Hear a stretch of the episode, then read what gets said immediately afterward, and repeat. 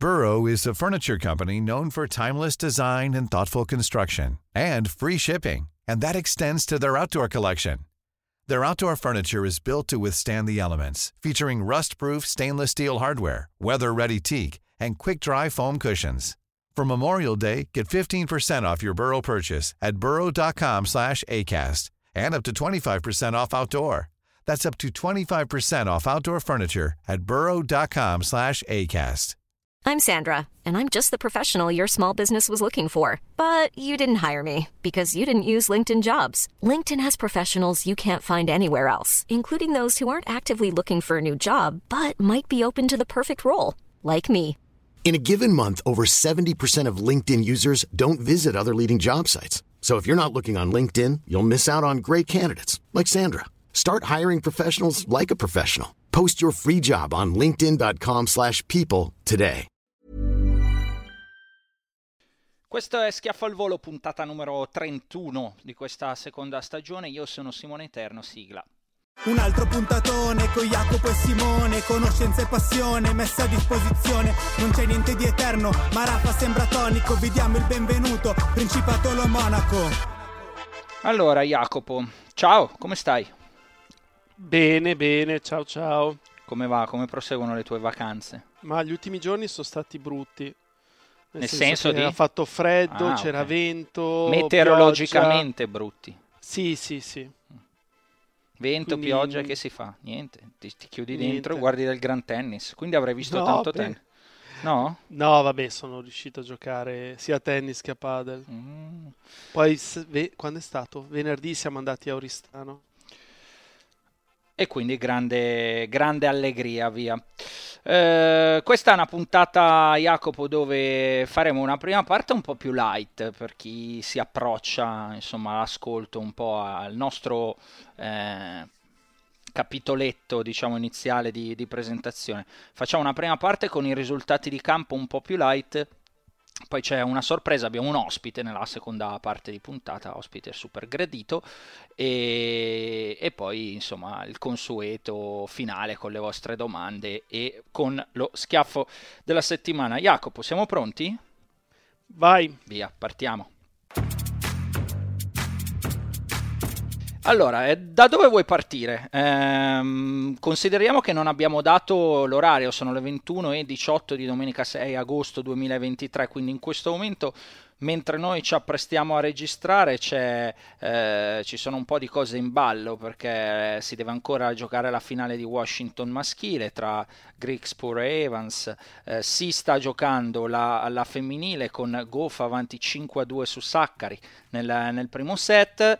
E insomma a, a Praga sempre parlando di femminile hai voglia perché è ancora bella lunga. C'è una finalista che è Noskova e poi gioca, eh, giocherà domani contro Ibino Christian che devono ancora finire, torneo che è stato falcidiato dal- da- dalla pioggia sulla mh, capitale della Repubblica Ceca e, e niente, c'è Arnaldi che sta giocando le eh, qualificazioni. A proposito di sorprese, la sorpresa è legata a- ad Arnaldi e insomma tra poco o se avete letto nel sommario la, la- la scoprirete. Jacopo da dove, vuoi, da dove vuoi cominciare? Da questo pastone da team che è arrivato eh, anche lui a Kitzbühel a fare, a fare la finale una finale che gli mancava dal dalle ATP Finals 2020 tre anni poi ha perso nettamente da, da, ehm, da Baez corretto? No, mi, mi son- mi Sì. son- sì, sì, sì, mi, son- mi è venuto un, un-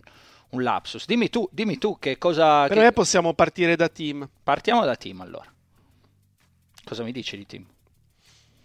In realtà non ho molte cose positive da dire Ale. nonostante la finale perché perché sì, è stato bravo a vincere le battaglie, però il livello di gioco Resta basso. non è sufficiente per provare a pensare di diventare un giocatore protagonista nei tornei più importanti. Eh, la semi Gere l'ha proprio buttata via, al di là delle 12 palle break, nemmeno una sfruttata. Eh, le due chance consecutive di andare 5-3 nel secondo. A me è rimasta impressa e lì ho pensato non la vince questa partita. Nel terzo, quando è andato 15-40, ha sbagliato due risposte consecutive di dritto su due secondi di team. Eh, tra l'altro la seconda proprio non ho capito, ho voluto entrare in campo, giocare l'anticipata e lui di dritto ha bisogno di tempo, cioè era proprio un, un colpo senza senso. Eh, in finale in parte c'è la stanchezza, in parte c'è il livello di team. Cioè, mm. mai una chance contro Bites che ha dominato. Eh, credo che la componente un po' altura, un po' tifo casalingo ha fatto sì che abbia raggiunto la finale. Mi auguro per lui che sia un, un punto di inizio di qualcosa di più importante, però sinceramente non ho visto nulla che mi faccia pensare che possa, ripeto, provare a diventare protagonista in un mille, in uno slam, ma per protagonista intendo magari raggiungere un quarto di finale una semi in un mille. Mm, ma poi punto di inizio di che? Perché è un po' ormai che ci diciamo speriamo esatto. che questo risultato sia, speriamo che questo risultato sia e poi in realtà quel risultato lì non lo è mai. Eh, quindi eh, non lo so, cioè io mi ero già espresso su Team, spero di essere smentito perché ho detto mille volte di quanto un giocatore comunque ha, come team al top del ricordo di quello che è stato farebbe super comodo ancora eh, nel circuito anche proprio puramente a livello estetico no? visto che c'è tutta una parte di esteti eh, appassionati del gesto eh, giustamente no? al di là anche a volte del anche a volte anche spesso a discapito del risultato ecco farebbe comodo però eh, io di team ho visto poco questa settimana ho seguito, ho seguito questa l'ho seguito nei punteggi Jacopo e aver vinto comunque la partita annullando quanti erano? 3 o 5 match point mi pare 5 eh, a GR 3 ore e 31 minuti di, eh, di, battaglia sai ti ridà un po' di fiducia se però poi vai in finale al di là della stanchezza le prendi perché quello è successo così da Baez dimostra che quello che dici tu non, non, si può non essere d'accordo con quello che dici tu, cioè che comunque ancora il livello è, è lontano.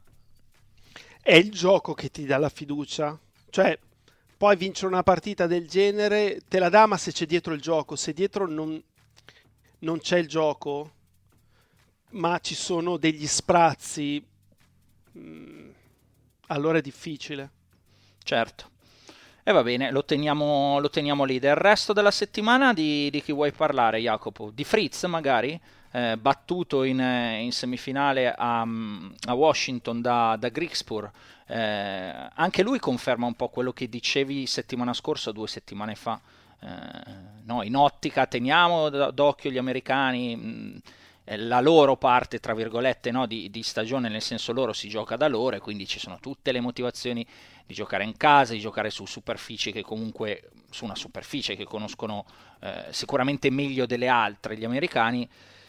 E tu avevi detto su Fritz che è una stagione un po' deludente rispetto alle aspettative tue che avevi eh, lo, scorso, lo scorso anno e mi sento di anche in questo caso accodarmi a quanto avevi detto già settimana scorsa.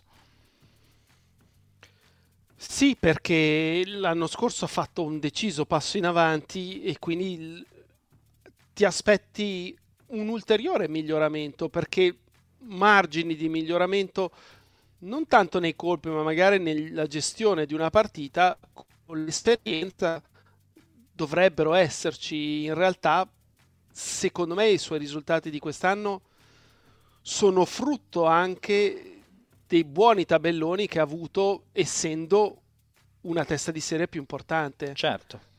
Eh, più che del campo. Poi, esatto, se mm-hmm. poi andiamo a vedere le partite che ha vinto, ce ne sono pochine che, che dici questa è una bella vittoria, questa è una bella vittoria.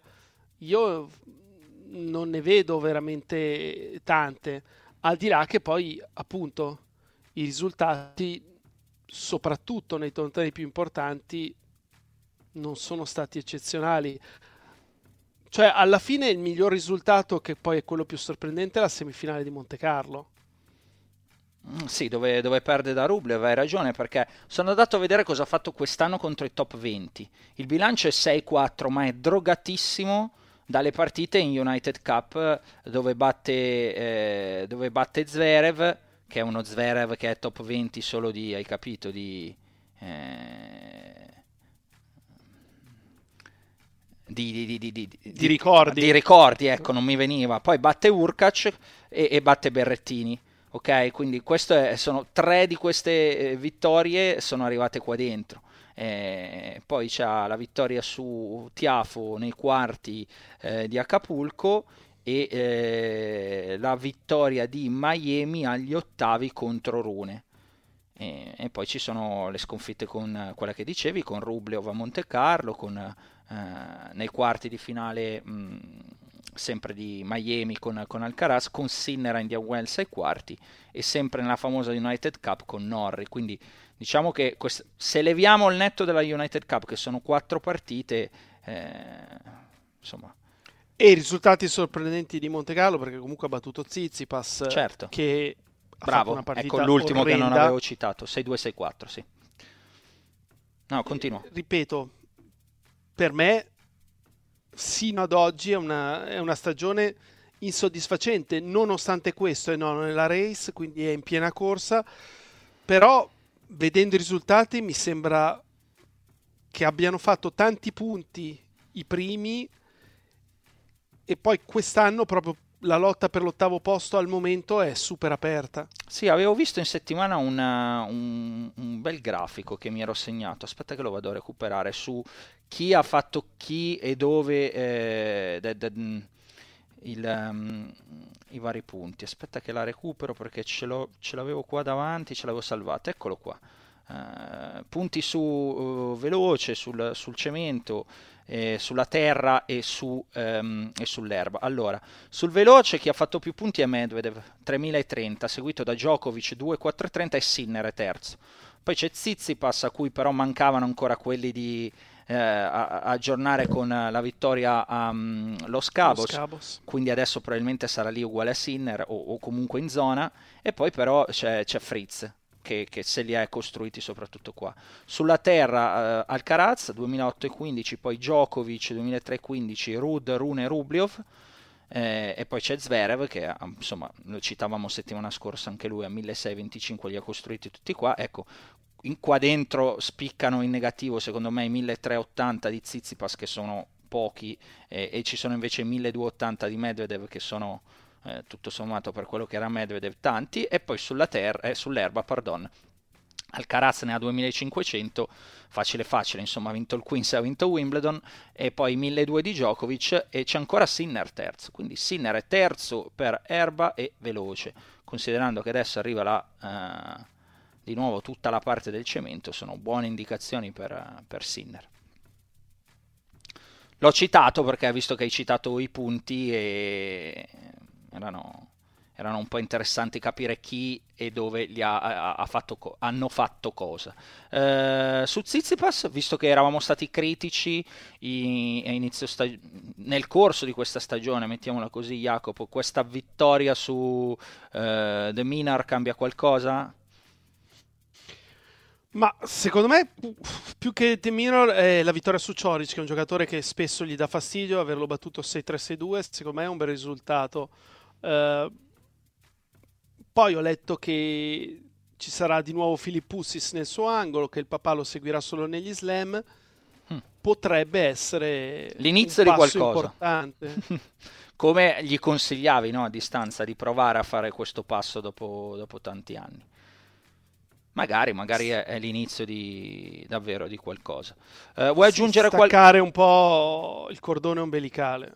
Vuoi aggiungere qualcosa, magari su spostandoci al femminile sulla, sulla Saccari che è riuscita a vincere una semifinale eh, non buttando via un 7 4-1 0-30 di, di vantaggio? Ma più della Saccari direi la Goff perché è iniziata questa collaborazione con Pere Riba, eh, questa settimana le sta dando una mano anche Brad Gilbert e non credo sia casuale che non abbia perso un set battendo comunque la Bencic, battendo la Samsonova e adesso è 6-2 con la Saccari. Quindi terrei d'occhio lei per le prossime settimane. Anche lei a proposito di Jacopo, mezze o tre quarti o tutte de- delusioni in questa stagione o comunque aspettative, delusione è un termine errato, aspettative eh, fin qua non corrisposte. Sicuramente. Mm. Ehm, vogliamo aggiungere qualcosa in generale? Avevamo, avevamo promesso sarebbe stato un po' breve eh, perché c'è una parte appunto succosa che sta per arrivare e eh, questa parte coinvolge eh, indirettamente Arnaldi che è 6-4 due pari con Pekotic nel turno decisivo per entrare in tabellone a Toronto. Ma a proposito di questo, secondo me il fatto che ci sia solo lui a giocare le quali non è un segnale fantastico. Mm? Eh, però sono arrivati dei buoni risultati a livello challenger. Pellegrino sta giocando la sua finale. Eh, Nardi ha vinto Bravo. a Porto contro Joao Sosa.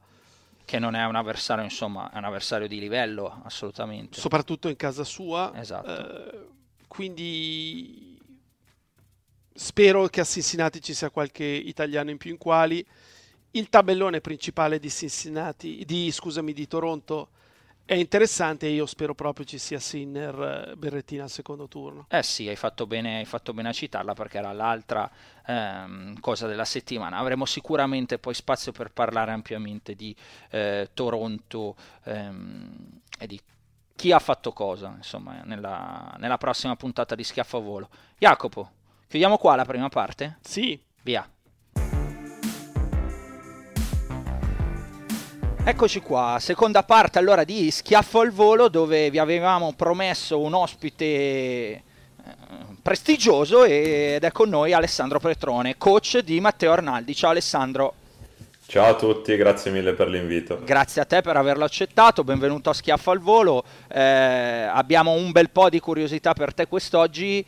Eh, la prima mia in generale, poi ti lascio magari più alla parte tecnica per Jacopo, eh, ci divediamo sempre, ci rimpalliamo un pochino così, no? io faccio quello delle, delle, curiosità, Jacopo fa quello molto più tecnico, anche perché io personalmente nella parte tecnica non posso entrare più di tanto, essendo stato un pessimo, anzi neanche un tennista, un, un tentativo di, di, amatoriale di tennista.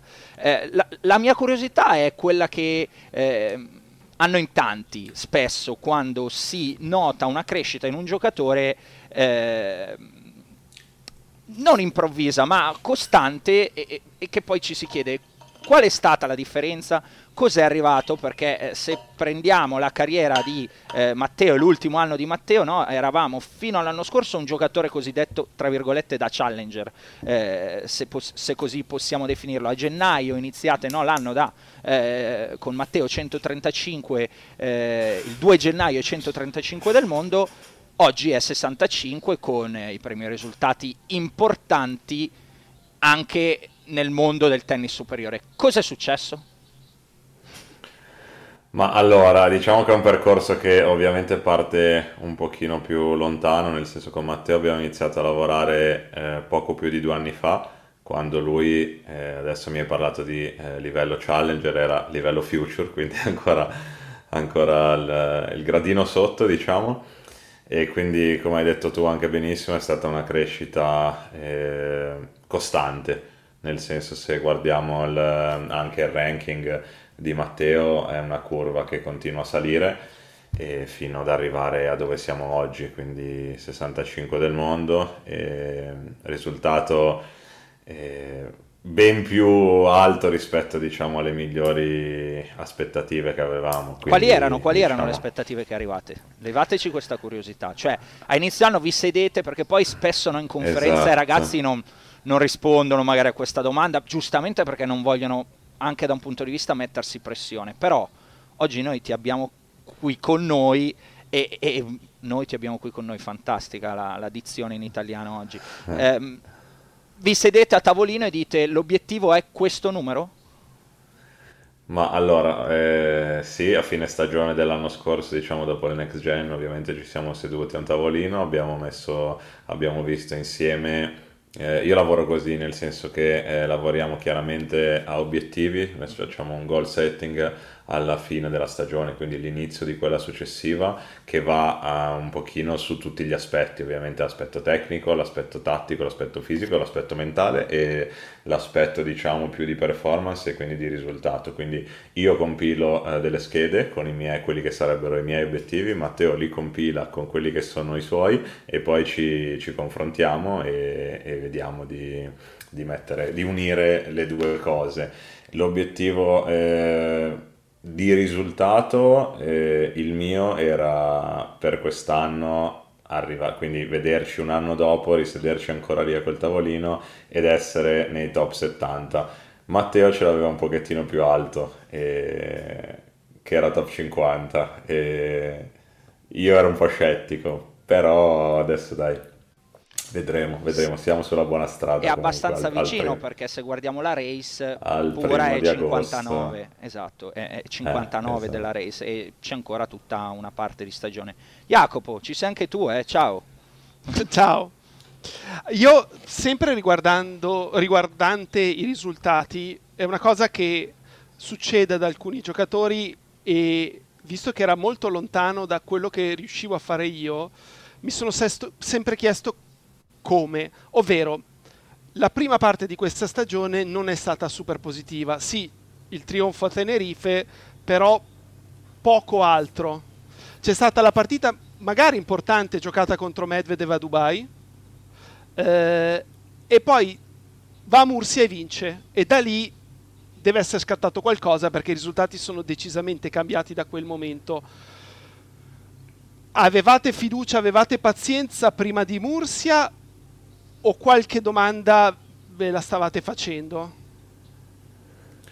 Ma allora, Jacopo, innanzitutto eh, l'obiettivo nostro di quest'anno era giocare a livello ATP il più possibile, quindi abbiamo impostato una programmazione, l'obiettivo era eh, 70-30, quindi 70% a livello ATP, 30% Challenger, che eh, giustamente quando sei 135 del mondo eh, è in linea, diciamo, però provando, quindi l'obiettivo più grosso a parte la classifica di quest'anno era cercare di giocare, di fare una stagione giocando quasi solo ATP e mm, ha partito benino la stagione in Australia, ha giocato abbastanza bene e poi appunto ha fatto, ha fatto Tenerife e dopodiché eh, la trasferta, che è stata una trasferta molto lunga, molto complicata, che lui non aveva mai fatto, e neanche io da coach, abbiamo fatto otto settimane di fila, abbiamo fatto Bahrain, Doha, Dubai,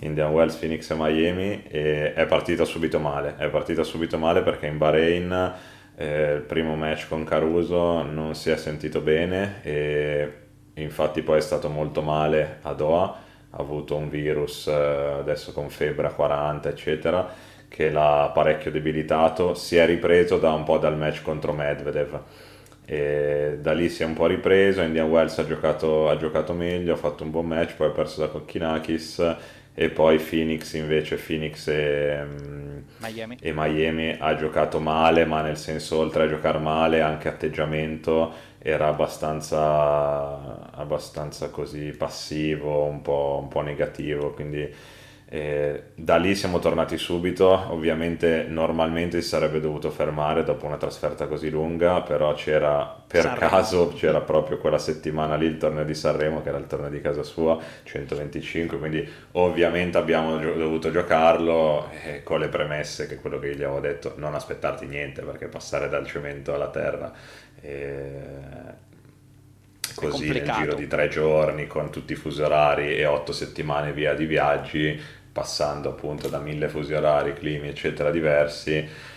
E da lì, dopo quel match, eh, perso con Piros. Cioè, ha perso con Piros e abbiamo, una, abbiamo, avuto una conversazione abbastanza lunga, articolata, anche con l'aiuto del, del mental coach dove lui era abbastanza in down e diciamo giustamente i risultati non erano in linea con le sue, con le sue aspettative. E lì abbiamo dovuto un attimo eh, ripartire da zero, nel senso che gli ho detto guarda se adesso partiremo a giocare dei tornei sulla terra, partirai da Mursia, l'importante è che tu vada a Mursia con, eh, prendendolo come una ripartenza, nel senso rimettendoti lì e eh, con umiltà e, mm, giocare ogni punto, provare a stare lì tutti i match, ogni punto e non lasciare andare niente.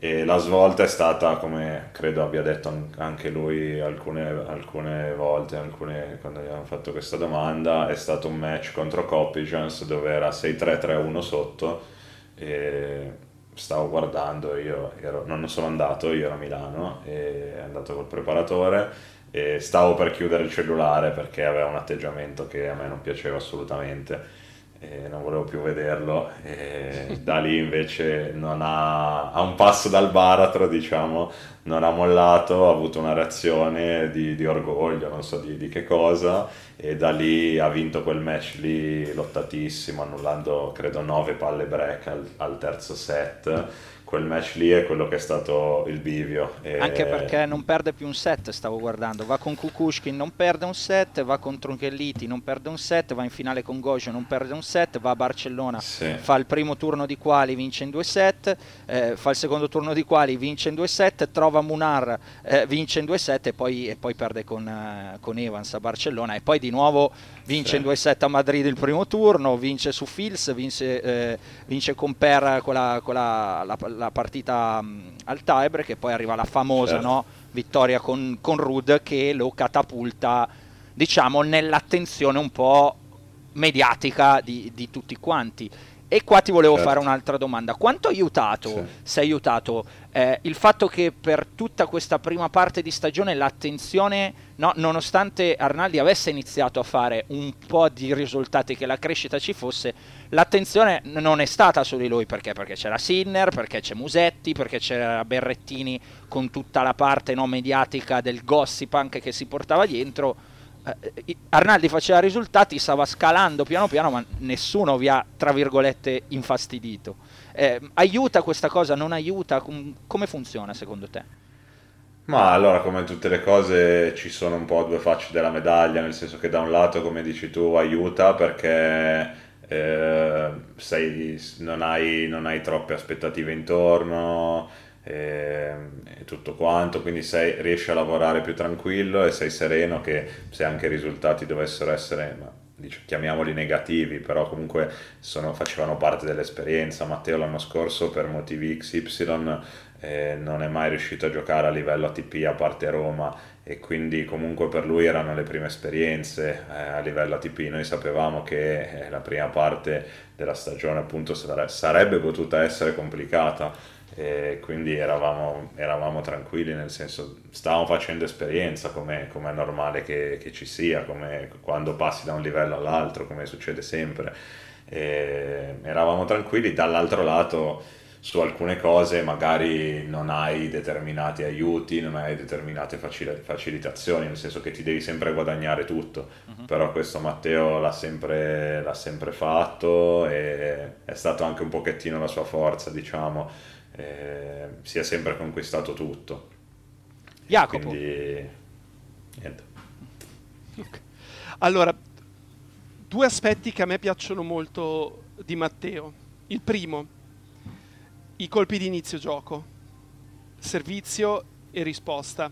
Anche perché mi sembra che il trend di risposta quel, sia quello di seguire un po' eh, l'atteggiamento di Medvedev hanno iniziato in tanti che hanno un ottimo rovescio a due mani, sanno rispondere anticipato, rispondono a 4 metri dietro la riga di fondo, che io trovo un controsenso. Se puoi essere incisivo sulla seconda dell'avversario già dalla risposta, perché non farlo? Mi sembra che Matteo invece cerchi già di fare male con la risposta. Ehm, è sempre così? È qualcosa che gli viene naturale oppure qualcosa sulla quale avete dovuto lavorare e magari dovuto insistere? Ma allora per quanto riguarda i colpi di inizio gioco diciamo che la priorità assoluta noi l'abbiamo data al servizio, quindi tra le due, tra il servizio e la risposta innanzitutto la priorità assoluta l'abbiamo data al servizio in questi due anni perché era il colpo dove era in assoluto più indietro, adesso eh, diciamo che l'efficacia è migliorata molto perché riesce a servire anche a 200, riesce a fare in alcuni match parecchi ace, 10-15 ace. E stiamo lavorando ancora sulla percentuale, a volte gli capita che siano parecchio basse. E per quanto riguarda per, per la risposta... quale motivo secondo te? Quando serve ancora... percentuali più basse? Perché va in... perché... accade magari al terzo set o non è una questione di stanchezza? No, non è una questione di stanchezza. Se la partita scorsa con Popperin, i due servizi dove, diciamo, i due game dove ha servito meglio erano 4-1 e 5-2 sotto al terzo. Diciamo che è un po' eh, l'atteggiamento con cui va a servire. Se lui si, eh, diciamo, si intestardisce un pochettino, che vuole tirare la palla troppo forte, vuole, eh, con, insiste su voler fare l'ace piatto, eccetera, si perde un po'. Iniziano a calargli le percentuali e invece che lavorare un pochettino di più la palla e prendendo un po' di più di margine anche dalle righe si intestardisce che quella cosa che vorrebbe fare non gli riesce e quindi diciamo che va un po' in un, in un loop negativo. E per quanto riguarda la risposta, eh, è, una, è, una, cosa che lui, eh, come hai accennato tu, ce l'ha naturale, nel senso che a lui piace stare vicino, piace essere aggressivo e ha ancora tantissimi margini perché sta un pochettino rispetto a quello che vorrei io, parte troppo vicino, soprattutto da, da sinistra e spesso comunque adesso che inizia a giocare a livello molto alto le seconde sono belle robuste, soprattutto poi sul cemento si fa un po' più fatica. E diciamo che quindi tendenzialmente lui gli piace stare vicino sulla terra eh, da destra invece stiamo un po' più lontano perché comunque uno magari da destra ha un po' più tempo di girarsi e far male col dritto. Eh, però diciamo, l'idea è quella comunque di, di, stare vicino, di mettere pressione perché comunque è una cosa che lui ha naturale. Eh, ce l'ha naturale solo forse quest'anno credo e solo con eh, il secondo set con Kokkinakis, forse Indian Wells e la partita con Shapovalov a Roland Garros dove Shapovalov serviva la seconda 180 mancina.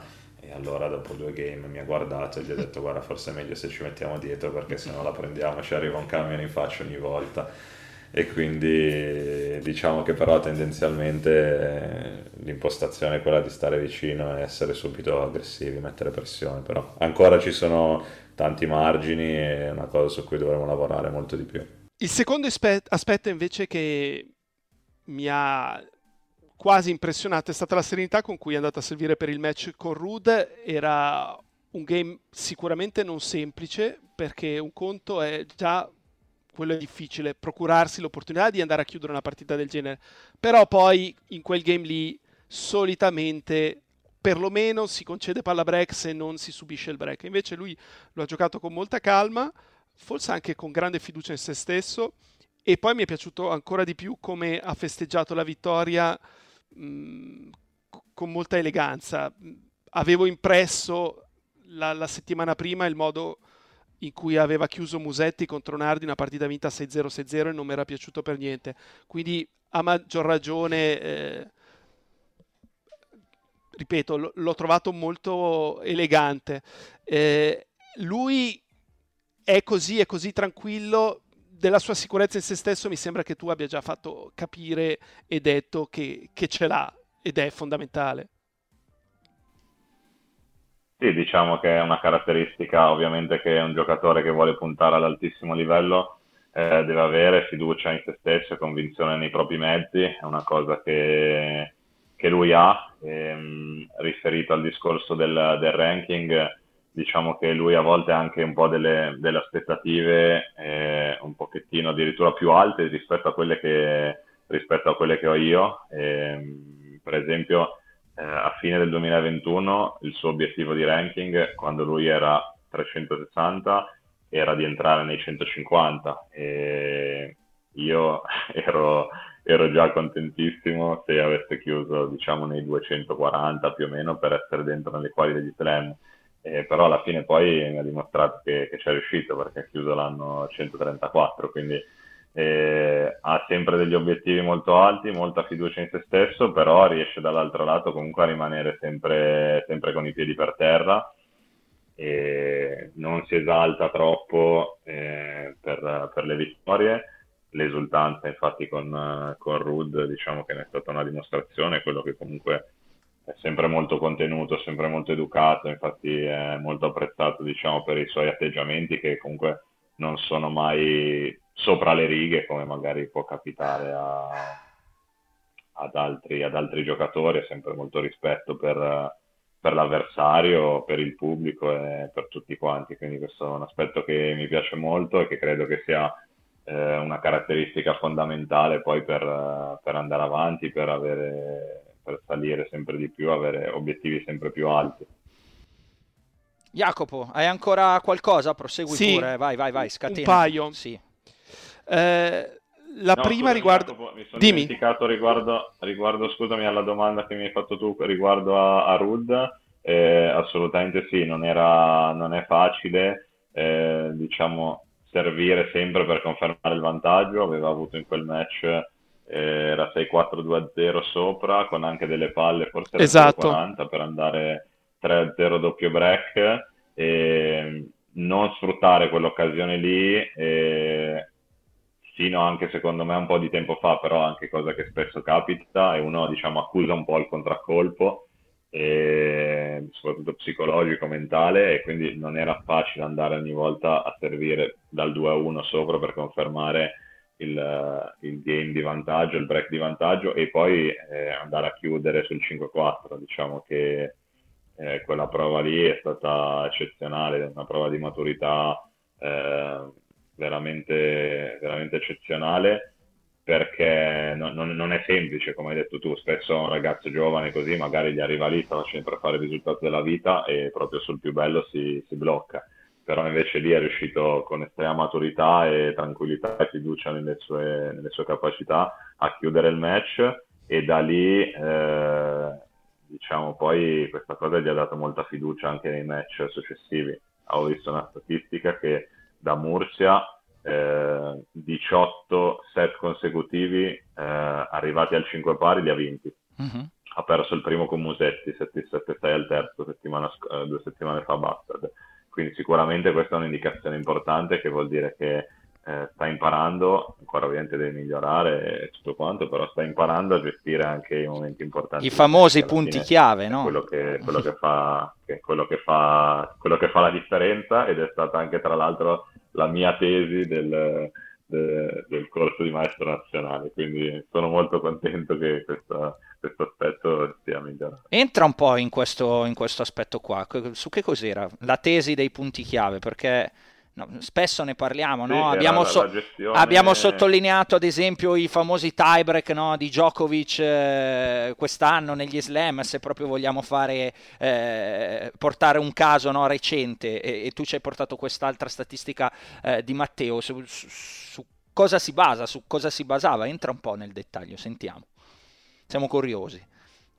No, la tesi era appunto la gestione dei momenti topici dei match eh, dove ero andato a analizzare un pochettino, ovviamente credo che Djokovic sia eh, l'esempio più lampante di tutti, però è una caratteristica che comunque i grandi, i grandi campioni, comunque anche che non siano proprio super grandi campioni, adesso Matteo non so dove potrà arrivare, però anche comunque degli ottimi giocatori, quelli che li differenza dalla media è che riescono ad alzare il proprio livello nei momenti importanti. Eh, senza andare, diciamo, secondo me la chiave è, è non andare eh, a stravolgere quello che è il proprio gioco, nel senso, ovviamente dal punto di vista mentale, non farsi prendere dalle emozioni. Eh, quello che succede, diciamo, nella, nella, maniera più frequente è quello che anche a me da giocatore succedeva, uno magari si fa prendere dalle emozioni e gli viene fretta, fa delle cose che eh, a volte non fa. Infatti, ti interrompo un secondo. Alessandro, sì, un secondo. Sì, sì. È una cosa che sottolineo sempre ed è una cosa che a me purtroppo non hanno mai detto quando giocavo e voglio ricordare per chi non sapesse tu sei stato primi 400 al mondo cioè non, non proprio una pipa eh, ovvero sul punto importante io mi sentivo sempre dire prendi un rischio, prendi un rischio, ma se il mio gioco non è quello, perché sul punto importante che già ho tensione di mia, devo fare qualcosa che non so fare o che non mi rende sicuro? Eh, esatto, esatto, il discorso è proprio quello lì, è quella una cosa che io ho imparato in Spagna quando mi sono allenato lì e l'idea è quella di giocare in percentuale, in percentuale assolutamente, quindi è, è ovvio, chiaro che, esempio, partendo anche dal servizio, è chiaro che se tu sei un giocatore che ha un grande servizio, è ovvio che devi sfruttare quell'arma lì, però se no certo. comunque devi giocare un po' più in percentuale per, nel, nel, colpo dove, dove magari sei, sei, più sicuro, non so, mi viene in mente sul 40 pari Federer che faceva servizio a uscire slice e poi si girava col dritto, cioè ognuno deve fare quelle che sono le sue caratteristiche, deve sfruttare le sue caratteristiche principali, i propri punti di forza, andando a fare le cose diciamo su cui, su cui ci alleniamo di più, nel senso è una cosa che questo ancora con Matteo dobbiamo migliorare, però gli ho, detto, gli ho ripetuto tante volte, cioè se noi ci alleniamo, eh, non so, eh, il 50% delle volte, esempio, che ne so, sul uh, servizio a uscire il colpo dall'altra parte, perché sulla pala break mi fai serve in volley o perché sulla pala break certo. mi fai la smorzata al primo colpo. Cioè, quindi e ogni tanto ancora ce l'ha queste cose e a volte paga, a volte non paga, però è quello che io cerco di fargli capire che se tu esci dalla tua linea diventa casualità, quindi le percentuali ti si abbassano, eh, diventano certo. 50-50. Sì, sì, esci dal concetto matematico no, di allenamento ed entri in qualcosa eh, che esatto. ci stai provando ma esatto, non sai dove andrai. Do- dobbiamo, Esatto, noi dobbiamo andare nella strada che ci porti al 70-80% di risultato, che è la strada che noi percorriamo e su cui ci alleniamo eh, ogni giorno, quindi andare a percorrere quella strada lì senza inventarsi cose, cose strane, perché poi appunto è frutto della casualità. E se uno guarda eh, quello che gli ho, gli ho, spiegato anche settimana scorsa, se uno guarda, eh, se tu guardi la partita e dici ok, sì va bene, lì l'ho spangata magari, però non è quella partita lì. No, no, certo. Quella partita lì, quella settimana lì, quei X tornei lì, sono tanti tornei, giocano 30 tornei l'anno per 10-15 anni, quindi alla fine uno deve guardare nel lungo periodo, la cosa che ti può dare più risultati in assoluto è quella lì, non inventarti delle cose. Diventare un po' una macchina. ovviamente ecco. ci vuole... Eh, è quello che Djokovic comunque credo che sia l'emblema perfetto, comunque anche il discorso che diceva prima Jacopo della risposta di, di Medvedev, perché lui va lì e ti mette, gioca in percentuale, gioca a metterti, a farti tornare in campo 70-80% di, di risposte. Senti, tu, io ho una curiosità. Lì comunque sono le sue caratteristiche. Ho una curiosità, sì. Alessandro, su.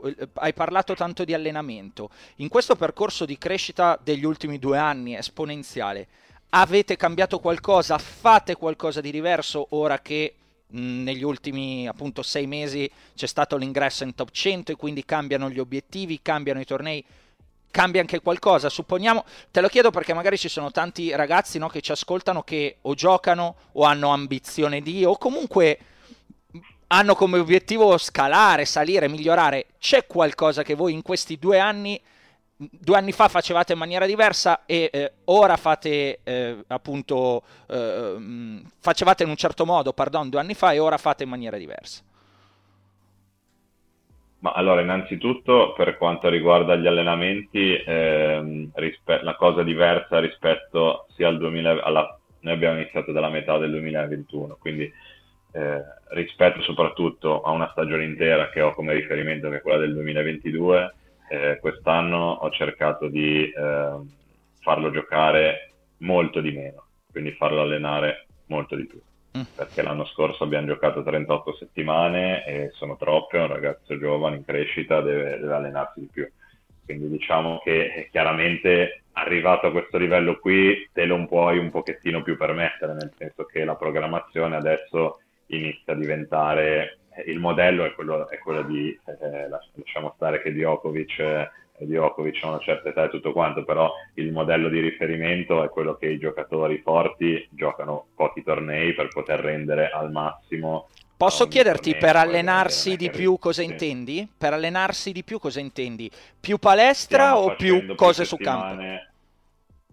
No, no, no, dico, stiamo facendo come proprio come programmazione, stiamo facendo molti meno tornei. No, no, quello è chiaro, ma io intendevo molti, quando, quando tu dici allenarsi di più, allenarsi di più intendi allenarsi in campo, vi mettete in campo e quindi vi allenate oppure è un discorso fisico di palestra, resistenza, cioè che cosa intendi per allenarsi di più? Quello è chiaro, no? Che giochi di meno tornei no, no, e spendi io... più tempo con lui, ma dove? Dentro una palestra eh, o dentro un campo? No No, diciamo che la, la, diciamo, la tipologia della giornata dell'allenamento non è cambiata, è cambiato solo riferendomi ad ci alleniamo di più e ci alleniamo di più nel senso che ci alleniamo più settimane. Per dirti l'anno scorso ho fatto dei blocchi dove ho giocato, a parte adesso togliamo questo blocco di otto settimane che dicevamo prima della, della tournée che ha fatto in Asia, cioè in Bahrain, a Dubai e poi in, in America, e adesso da, da, lì in poi diciamo stiamo facendo sempre due o tre settimane, ci fermiamo non di più. Mentre invece l'anno scorso facevamo a volte anche 7, 8, 9 settimane e poi perché comunque eh, per salire devi giocare tanto, devi giocare tanto e fare tanti tornei. Quindi diciamo che la tipologia della, della giornata di allenamento non è cambiata, uh-huh. Matteo si allena sempre tantissimo. E appunto Alessandro... Sempre sia di tennis che di atletica. Sì. Una giornata tipo sì. di allenamento ce la identifichi, cioè sveglia a che ora e poi che fate? Proprio dimmi dalle 8 Ma... a, a, quando va a letto come com'è la sua giornata. Vogliamo gli insiding. no, allora, eh, innanzitutto ci tengo a dire che la, Matteo si allena tantissimo anche ai tornei cioè quando, soprattutto in palestra, soprattutto la parte atletica, eh, si allena tantissimo, cioè lui fa anche forza il giorno stesso della partita, il giorno prima, sempre, si allena sempre tantissimo in palestra, quindi questa è la base, eh, per avere la sua base atletica è sempre, è sempre, spinge tantissimo, soprattutto in palestra con i pesi, eh, si allena sempre, sempre anche ai tornei, anche i giorni prima del match, i giorni dopo il match, ti faccio un esempio adesso eh, l'altro giorno ha giocato tre ore e mezza con Popirin, ha finito alle 11 di sera, è andato in palestra e ha fatto la sua routine di forza dopo il match, che Popirin è entrato e gli ha detto ma cosa stai facendo? Stai facendo, stai facendo i pesi adesso, dopo tre ore e mezza, e l'ha guardato stranito e, e, gli ha detto non ci credo, lui Popirin si è messo lì, ha fatto la sua cicletta 10 minuti e se n'è andato via.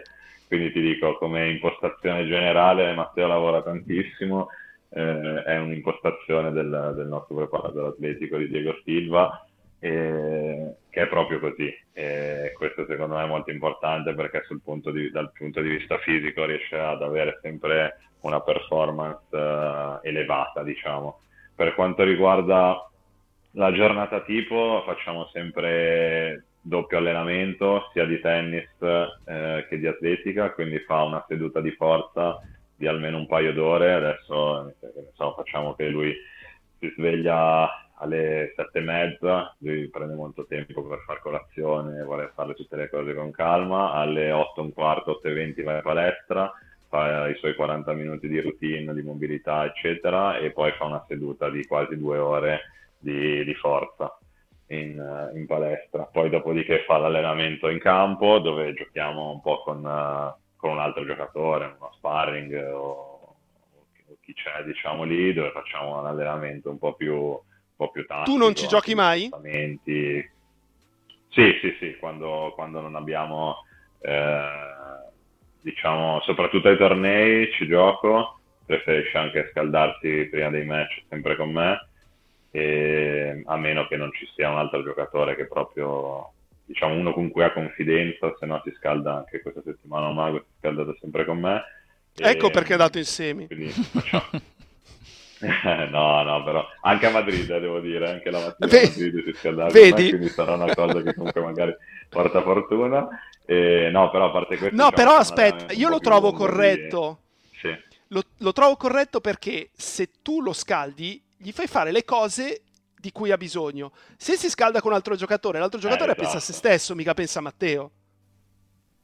Eh, esatto, esatto, questo è proprio il discorso, che se lui, lui, vuole fare quello che serve a lui, non adattarsi a quello certo. che vuole fare l'altro, perché c'è magari dei giorni che lui vuole fare, eh, si sente di fare giusto un quarto d'ora, c'è dei giorni che, come settimana scorsa a Mago, dove facevamo 45 minuti, quindi eh, non vuole stare diciamo un po' al, anche alla, alle richieste, comunque alle necessità dell'altro, quindi per quello preferisce scaldarsi con me. tornando all'allenamento facciamo un allenamento quindi con un altro giocatore dove in base al periodo eccetera magari fa un po' più di punti o magari fa più spostamenti, più schemi, queste cose qua e poi rifà una, un'oretta di atletica al pomeriggio dove tendenzialmente fa un po' più di trasformazione, quindi velocità, corsa, queste cose qui e poi fa un allenamento tecnico di almeno un'ora, un'ora e mezza, dipende dal periodo con me dove andiamo appunto a lavorare su se ci sono da fare delle correzioni tecniche, se ci sono da fare dei lavori più tecnici al cesto, lavoriamo su, più sul servizio, sulla risposta, sul gioco al volo,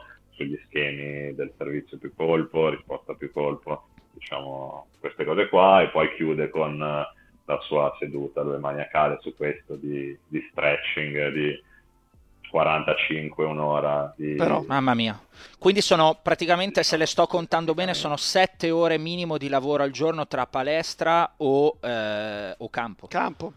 Perché c'è il mattino, sì, più sì, il pomeriggio, sì, più esatto, lo stretching alla fine, esatto. sono, è, è, una giornata di lavoro di una, persona, di una persona normale. Credo che questo sia interessante per chi eh, ci ascolta di giovane eh, sì, che ha ambizioni sì. di salire, bisogna farsi il C quadrato, scusate la, la volgarità, però eh, anche quello che hai detto prima ho trovato interessante, cioè prima per scalare devi giocare tantissimo. Perché banalmente è matematica, hai bisogno di punti e quindi devi giocare, giocare, giocare. Eh, Poi a un certo punto capisci che non puoi giocare così tanto, però devi aver fatto i punti necessari per non giocare più così tanto. Quindi è un equilibrio molto complicato ed è una vita tosta, insomma. È... Sì, che, ci, che ci vuole impegno ed edizione diciamo e che... passione. Eh no, esattamente, soprattutto queste sono le, le cose chiave, e come hai detto tu è un lavoro, quindi è, è quello. E Matteo credo che dal punto di vista della professionalità, della dedizione, è sicuramente un esempio ed è una delle cose, diciamo, è forse l'aspetto chiave che mi ha, che mi ha colpito di lui e quello che mi ha fatto, diciamo, scegliere di dire ok, eh, lavoriamo insieme. Dedichiamoci. Diciamo, ho visto appunto... Certo. Esatto, e, e quindi diciamo che rispetto a quello che mi stai chiedendo tu mi hai chiesto se ah no scusa rispetto al, al giocare diciamo che ancora eh, adesso lui sta salendo, però ancora deve fare ancora un, uno o due step ulteriori perché comunque diciamo che c'è un calendario molto stretto che ti porta a giocare sempre e mh, appena ti fermi subito gli altri ti superano eh, eccetera eh certo. finché non arrivi intorno al 30-35 quella, quella posizione lì quando sei testa di serie negli slam lì inizia a esserci un gap un po' più alto tra ogni posizione quindi diciamo che adesso deve ancora fare uno step uh, ulteriore. Il passettino. Eh, però sì. Esatto. Ma tu in questo momento sai già quali tornei giocherà da qui alla fine dell'anno? Sì, cioè l'idea sì, certo. ce l'hai chiara? Diceli, cioè, vai. Dopo, dopo New York che cosa farà? Allora, beh, adesso facciamo, lui è partito oggi per Toronto, sì.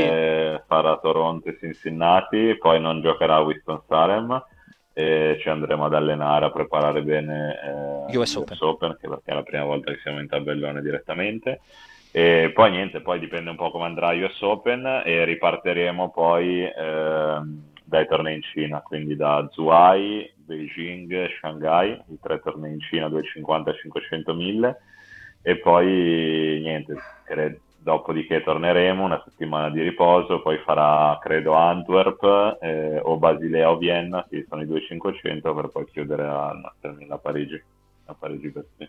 Non male.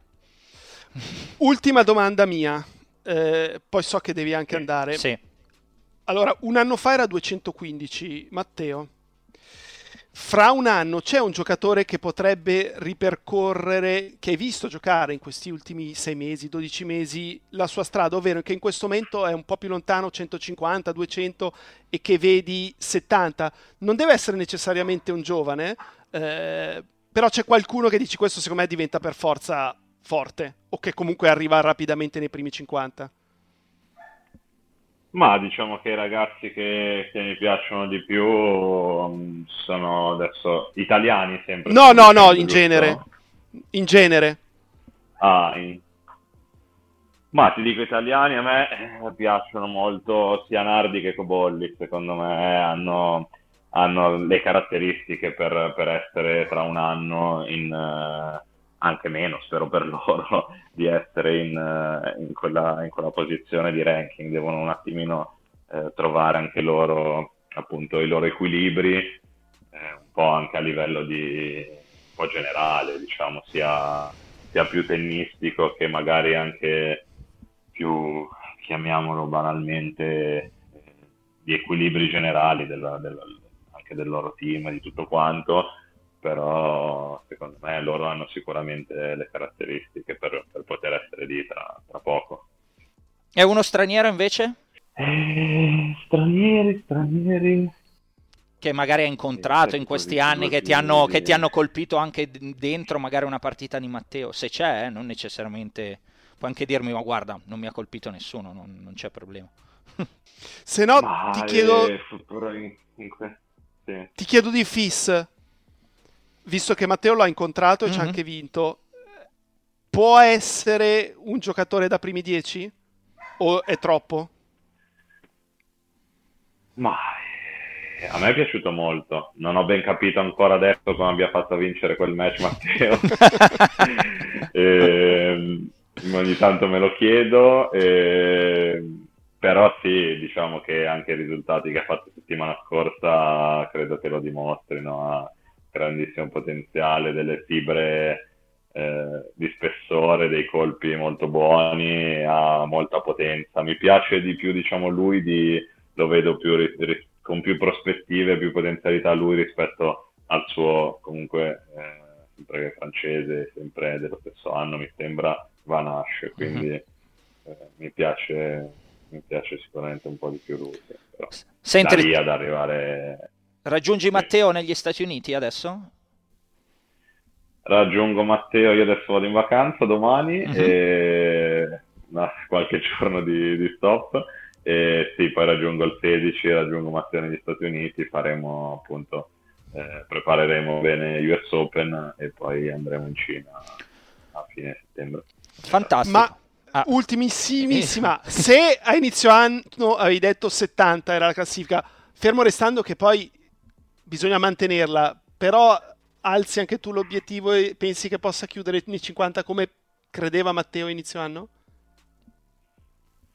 Sì, direi, direi, di sì, abbiamo un attimo ridimensionato, l'obiettivo è quello adesso di chiudere nei 60, però sì, tra il 60 e il 50, diciamo non ci sono tanti punti di differenza, quindi eh, non è una cosa infattibile, dovrà confermare ancora, non ha troppi punti, però un, più o meno credo un 200 punti da qui a fine anno ce li ha.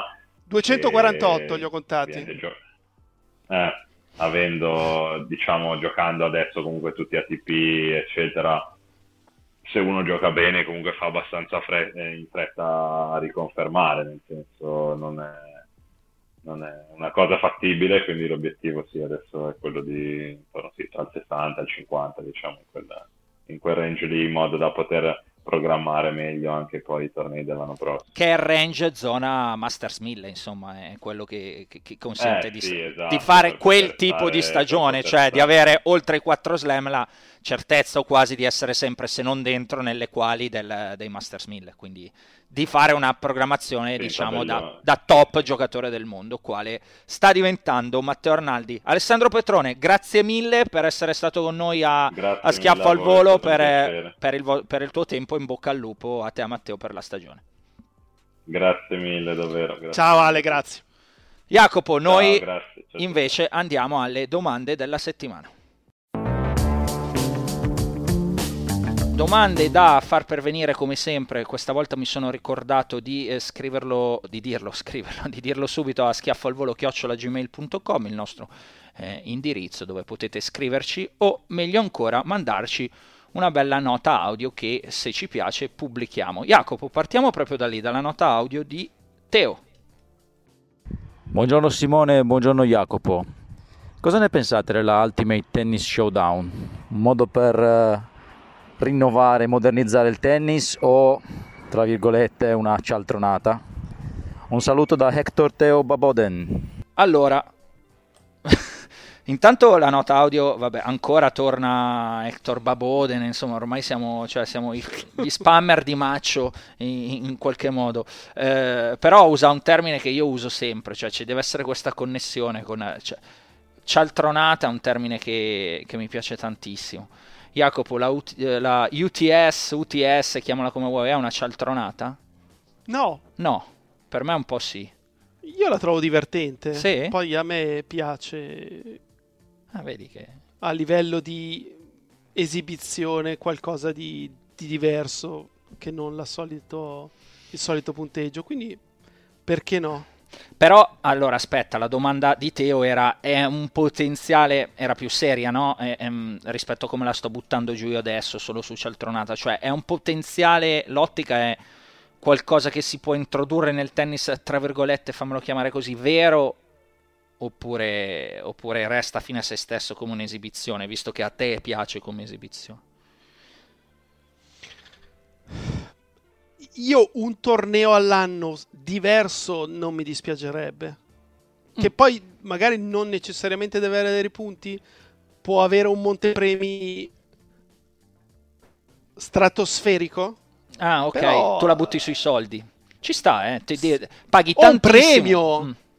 Poi è vero che si possono comprare quello che vogliono, però un po' come quando ero giovane io c'era il torneo di Anversa che se lo vincevi tre volte in cinque anni ti portavi a casa la racchetta d'oro e diamanti, eh, vinta poi da Ivan Lendl. Qualcosa del genere. Ho capito. No, allora, eh, eh, mh, l'ottica di fare qualcosa di diverso può anche essere interessante. Io però, sai, sono un super conservatore da questo punto di vista, quindi la trovo un po', tra virgolette, una cialtronata. Peraltro, grande sp- pubblicità a UTS che trasmettiamo su Discovery Plus e saranno contentissimi i capi. Eh, però, vabbè, come dice sempre eh, una frase che ormai ho fatto mia, quella di Rino, la cito per la centesima volta, non siamo qua a vendere tappeti, quindi se ti dico se c'è una cosa che non mi piace, tendenzialmente te lo dico. Eh, è bello sapere che comunque non per tutti è così, anche, cioè, ti facevo teoricamente più, eh, più conservatore su questa cosa, invece mi hai, mi hai, sorpreso con la risposta, farei un torneo all'anno così. Io però non la butterei sui soldi. Non io. proprio così, eh? Mm, come? E allora dimmi come. Cioè, quale sarebbe la tua idea per eh, ravvivare un po' le cose? Potrebbe anche essere, essere eh, 3 tiebreak su 5 a 10? Tutto il torneo così? Mm. Qualcosa di, di, particolare, di unico. Sai, nel golf c'erano eh, lo skin game, erano in quattro e ad ogni buca si giocavano dei soldi. Se la buca finiva in pareggio, quel montepremi andava alla buca successiva e poi chi vinceva quella buca prendeva i soldi di quella buca e di quella precedente certo. e così via. Fare qualcosa di, di Però particolare. Chi si prende la briga di snaturarsi, Jacopo? Io ti pongo tutti questi problemi, no? Eh, tu dici, facciamone uno all'anno che è anche di quelli veri, no? Supponiamo. Quindi, che ne so, un torneo a caso. Non Milano so. che non ha un torneo ATP? Eh sì, ma però deve trovare una licenza prima. In, un, in una, no, pa- in una essere, parte dell'anno. Ripeto, ah, tu dici fuori dall'ATP. Sì. Quindi non dà punti. No, no, no, non dà punti, deve essere un, un premio, dei premi mm. particolari. Non lo so, a me già il fatto che non dia punti, Jacopo, eh, mi frena, però poi magari sul pubblico più a vasta scala potrebbe, potrebbe funzionare. No. La gente vuole divertirsi. Mm. Giusto sì, no, questa vero, settimana è mi è capitato più di una volta di chiacchierare con qualcuno al tennis una domanda ricorrente che arriva anche spesso appunto alla nostra mail è il rovescio una mano. Cioè alla fine la gente vuole vedere il rovescio una mano. A proposito di team e di quello che dicevamo. E, e si diverte e giustamente dice ma io voglio vedere il bel colpo. La gente vuole il bello. Uh, poi se, se, è vincente meglio, ma se non lo è fa niente. Che questo spiega il fenomeno, no? Shapovalov, ti ricordi quante volte ci hanno un po' insaccato esatto. su Shapovalov? Eh? quando, quando, funziona è bello e su quello non, non, ci sono dubbi. Va bene, abbiamo un po' dilagato, abbiamo risposto alla domanda di Teo, andiamo avanti. Altra domanda, Omar. Innanzitutto voglio ringraziarvi per il vostro prezioso podcast che seguo per il vostro prezioso podcast, virgola. Seguo il tennis dal 2009 e sarebbe stato fantastico avere un podcast del genere già in quel magico periodo. Ma guarda Omar, ti, mi fermo e poi vado avanti. Io sono contento così invece perché sicuro sarebbe venuto fuori qualche sapientone a dire tifi questo, tifi Nadal, tifi Federer, tifi questo, tifi quell'altro. Quindi lascia perdere, meglio così che siamo arrivati dopo a, a cose ormai fatte o quasi. La domanda che voglio porvi è, a seguito delle 5 edizioni m- milanesi, ritenete che il format possa essere ripetuto con successo e appetibile? Eh, per cosa, scusa? I giovani... Manca il Ah, probabilmente era sulle next gen, perché questa sì, è... sì, sì. Ok, perdonami, eh, l'ho letta senza, senza mm, ehm, l'oggetto, quindi next gen a proposito di cose un po' diverse. A de- a seguito delle 5 edizioni mil- milanesi, ritenete che il format possa essere re- reputato di successo appetibile? I giocatori under 21 partecipanti alle next gen possono avere un effettivo interesse a parteciparvi, a parte quello del denaro in palio? Ormai se vuoi essere considerato e eh, poterti considerare un giovane tennista di successo entro i 21 anni, devi puntare al Masters vero e quindi ehm, al Masters vero e pro al Masters vero e proprio, pardon. quindi una possibile vittoria di Musetti alla Next Gen di quest'anno varrebbe ben poco anche secondo voi? Ultimo, ma non ultimo, lo stesso discorso si potrebbe applicare al tennis femminile? Jacopo, quante domande di Omar? Da dove partiamo? Sì, ricordiamo che è estate, accettiamo. Però la domanda è una. Anche perché se no stiamo dietro un quarto d'ora a una domanda e non allora, andiamo un po' più rapidi. A seguito delle 5 edizioni ritenete che il format possa essere reputato di successo appetibile, sì o no? Per me sì. Successo non lo so quanto, mm. però è, è, divertente. Cioè, secondo me è corretto fare qualcosa di diverso dal master vero e proprio. E l'abbiamo appena detto un minuto fa. E, e quindi se, ci fosse, se fosse stato 2 su 3 con tiebreak in ogni set, secondo me sarebbe stato meno carino. Uh-huh. E, e, forse sarebbe anche morto molto rapidamente. Così è qualcosa di diverso e, e lo si guarda. Avere un effettivo interesse i giocatori under 21 ce li hanno. Considera che comunque eh, eh, sono capitati, cioè quelli che l'hanno saltato, stiamo parlando di fenomeni, no? gente che ha bruciato le tappe in maniera veramente eccezionale. Eh, guarda Sinner, guarda Alcaraz. Che però l'ha giocato nella sua carriera. L'ha giocato e l'ha vinto, ok? Tutte, esatto. Entrambi. Eh, Rune l'anno scorso era un discorso diverso perché fino all'ultimo era, era in corsa per eh, per poter andare anche all'altro. Eh, quindi è comprensibile che se vai già direttamente all'altro diventa di meno appeal. Però una risposta a questa domanda, se siete andati a sentirla a proposito di UTS di quanto detto settimana scorsa, l'ha data ad esempio Shelton, esatto. che ha provato a qualificarsi, che voleva venire in Europa per giocarlo e per provarci. Quindi secondo me se sei un giovane eh, ci vuoi andare a farlo, eh, anche perché magari non hai avuto tantissimi eh, tornei che ti pagano così bene, che hai insomma questo tipo di, di visibilità. Quindi io penso che tutto sommato il format eh, funzioni. Um, ormai se, e poi qual era ultimo o non ultimo lo stesso discorso no, eh, su Musetti quindi una possibile vittoria in Musetti all'NX Gen di quest'anno varrebbe poco anche secondo voi? Jacopo varrebbe poco una vittoria di Musetti penso che anche qua il discorso sia quanto già sei andato in alto e quali siano le tue aspettative. Cioè, Musetti dentro i 20 del mondo, è chiaro che la next gen non gli cambia un granché.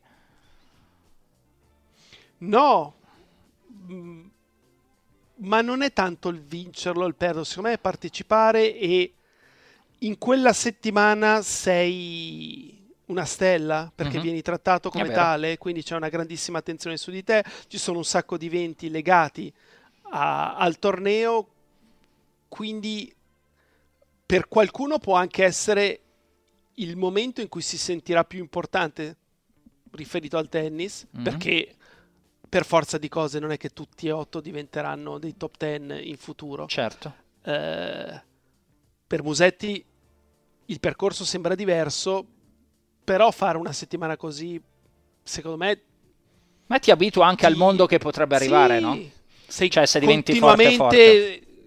sotto l'occhio, comunque seguito col massimo dell'attenzione, come potrà essere nel giorno in cui sei un top 5. Ok. Cioè, è quasi un antipasto a quello che potrebbe essere il tuo futuro e che tu speri di poter riprodurre continuamente. Ultimo ma non ultimo, lo stesso discorso si potrebbe applica- applicare al tennis femminile? Certo. Ok, siamo d'accordo anche qua, però eh, poi servono giocatrici con un po' più di costanza. No, non ero d'accordo sul fatto eh, che a 21 anni devi puntare al master vero e proprio. Eh, esatto, no, quello... Soprattutto per quello che sta dimostrando questi, questi ultimi anni di tennis. Sì, è diventata che può una arrivare molto dopo. Assolutamente, si sono spostate un pochino le lancette di tutto, eh, ma è proprio una questione fisica, la, la piena maturità fisica probabilmente la, eh, la raggiungi dopo e con, l'abbiamo fatto anche in questo caso mille volte questo discorso con tecnologie e tutto, cioè devi proprio finire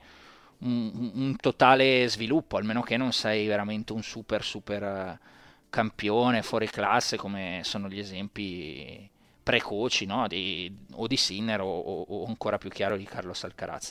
Altra domanda, Marco, complimenti, grazie per il podcast, podcast vorrei parlare di Musetti. Eh, il difetto maggiore è che, come sottolineato spesso da Jacopo, rimane troppo passivo in campo. Ricordo molto Gasquet eh, in questo che, se non ricordo male, con Piatti ottenne i migliori risultati e fu proprio Piatti l'allenatore che lo aveva spinto a giocare di più con i piedi sulla riga di fondo. Come pensate possa essere eh, aiutato Musetti a trovare quel coraggio che sembra mancargli? Cambiando proprio allenatore, magari? Io non posso credere che il suo allenatore attuale, anche perché spesso poi c'è lo stesso Rihanna eh, al suo fianco, eh, non gli dica di stare più vicino al campo. Quindi non credo che sia Tartarini il colpevole. È proprio a lui che manca Innato. questa abitudine, si Mhm. deve proprio sforzare a farlo e secondo me poi più il punto è importante, più più non lo so, sente, sente pressione e il suo istinto è fare un passo indietro. C'è poco Ci da sono fare. delle cose innate e naturali che è difficile modificare, anche questo è un discorso che abbiamo toccato tante volte. E quindi Dovrebbe provare a complicato. fare X mesi a giocare sui coi piedi sulla riga di fondo e non indietreggiare mai. Perdo a costo 30 di posizioni, perdere 30 posizioni. prendo- esatto. perdo 30 posizioni. Facciamo una stagione così e vediamo che succede. Eh sì, però quanto è difficile fare sta cosa. No, Accettare, no, difficile. accettare di essere disposto a perdere tanto e non ottenere risultato e, dop- e di conseguenza magari perdere anche fiducia. Cioè, come fai ad andare avanti a fare una eh, tre mesi così, se non addirittura un anno? Secondo me è corretto quello che dici, eh. Però penso che sia veramente forse la cosa più difficile da fare, cioè accettare di vedere risultati che non arrivano così a lungo periodo perché sei convinto, scusami, così per, per un periodo così comunque prolungato perché sei convinto che sul vero lungo periodo poi questa cosa ti aiuta. Complicatissimo. compl- magari è la cosa giusta, però veramente complicato da fare, veramente complicato. Domanda di Giacomo.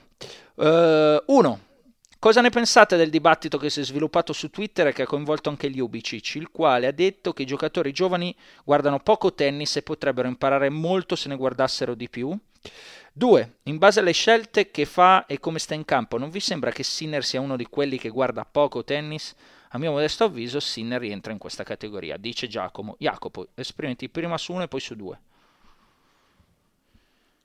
Allora, sono d'accordo sul fatto che secondo me i, i giocatori giovani non seguano così tanto il tennis, c'è proprio la mancanza di abitudine a stare su un qualcosa per delle ore, Mhm.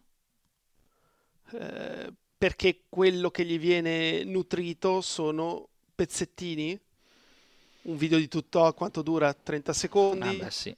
Eh, gli highlights, eccetera, eccetera. Quindi star lì e vedere per due ore una partita nelle sue fasi belle, ma la maggior parte sono fasi noiose, possono essere eh, considerate noiose, soprattutto da un ragazzo che è abituato invece a vivere la, la sua giornata come fosse un highlight quindi sempre il, il meglio di quello che puoi ottenere dai social. Eh, Apre io, tantissimo il campo della psicologia, sta cosa qua. Eh.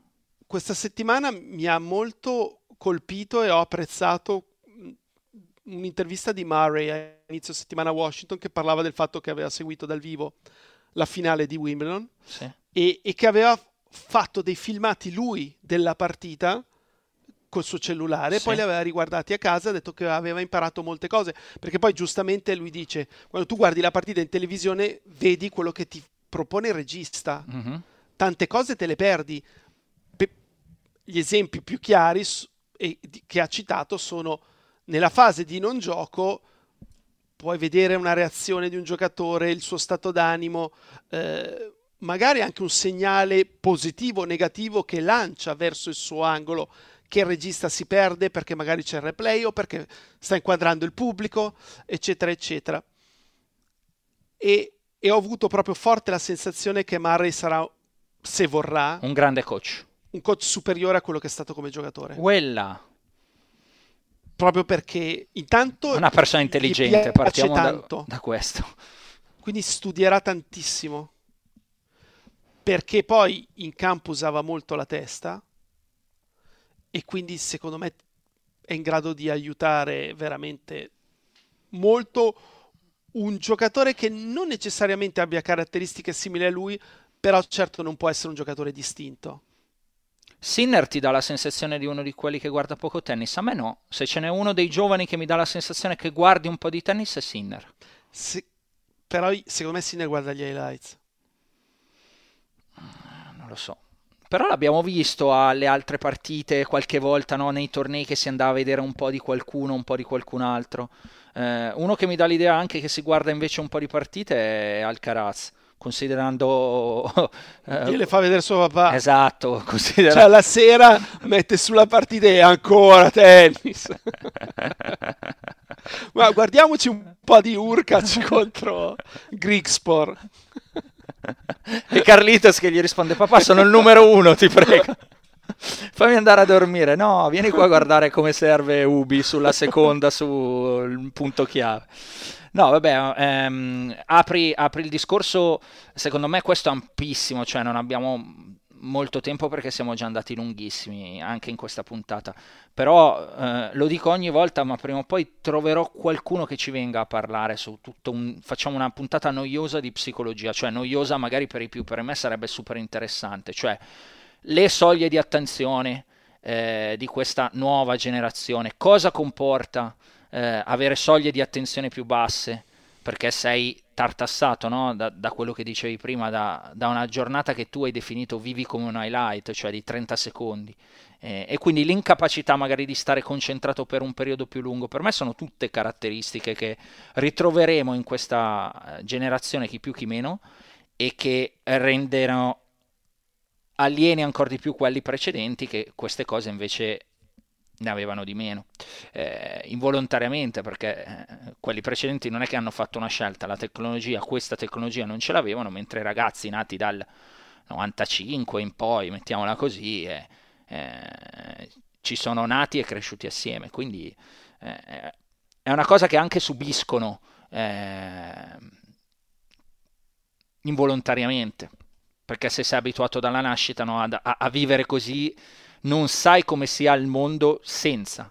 Eh, io mi trovo in quella generazione di, mer- di, di, di mezzo, mi sta uscendo di M, in quella generazione di, di, mezzo che conosce la vita prima e dopo eh, l'esplosione di questa tecnologia, no Jacopo?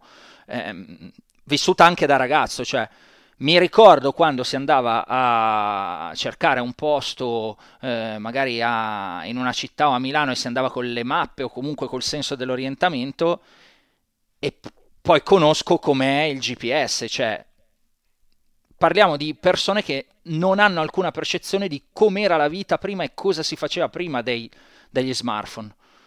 Ed erano tempistiche e modi di pensare completamente diversi che si applicano poi nella vita di tutti i giorni anche inevitabilmente allo sport. E quindi è quello che, tornando alla domanda di Giacomo, è, i giovani guardano poco tennis, ehm, secondo me sì, sono, anch'io sono d'accordo con, con, la risposta che ha dato Jacopo e ti rispondo così. Giacomo, su, su, Sinner ho la sensazione che invece sia uno di quelli che ne guarda un po' più degli altri, poi non so se è come dice Jacopo che si guarda gli highlights eh, oppure no. Va bene, Jacopo, eh, domande terminate, andiamo allo schiaffo della settimana. Qual è? Qual è? Qual è? Eh, non ce l'ho. No.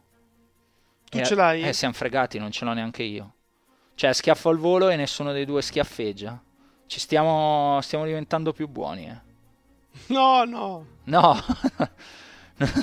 non sia mai. Vabbè, eh, Jacopo, cioè, uno schiaffo, è partito anche l'effetto e uno schiaffo al vuoto. A niente. Liscio. Uno, uno, schiaffo, sì, girato all'aria. Eh, è una settimana che è andata così, ragazzi. Va bene, speriamo sia stato di vostro gradimento questa puntata. Eh, se lo è stata, condividete. Eh... Arnaldi al match point, dai.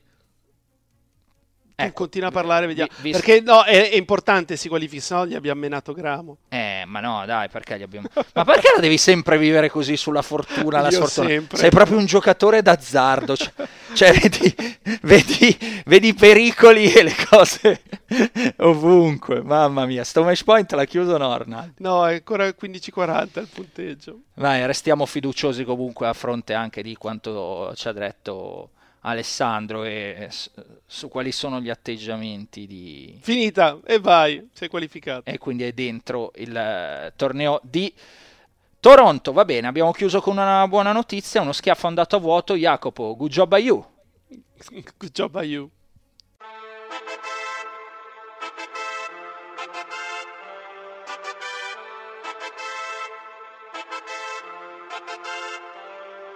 Un altro appuntamento, un altro schiaffo al volo, ha vinto sul cemento, eppure un terraiolo, un altro tabellone, un nuovo campione, ha ribaltato il match, era sul cornicione e Kyrgios manterrà la parola data che giocherà a Parigi per la sua fidanzata che non c'è mai stata e vuole visitarla e Sinner la volè quanto può migliorarla io lo devo ascoltare perché senza sto male e soffro come zizi passo quella diagonale ho un dubbio esistenziale se tornerà mai team eppure vado avanti come Cressi un altro puntatone con Jacopo e Simone conoscenza e passione messa a disposizione non c'è niente di eterno ma Rafa sembra tonico vi diamo il benvenuto Principato lo Monaco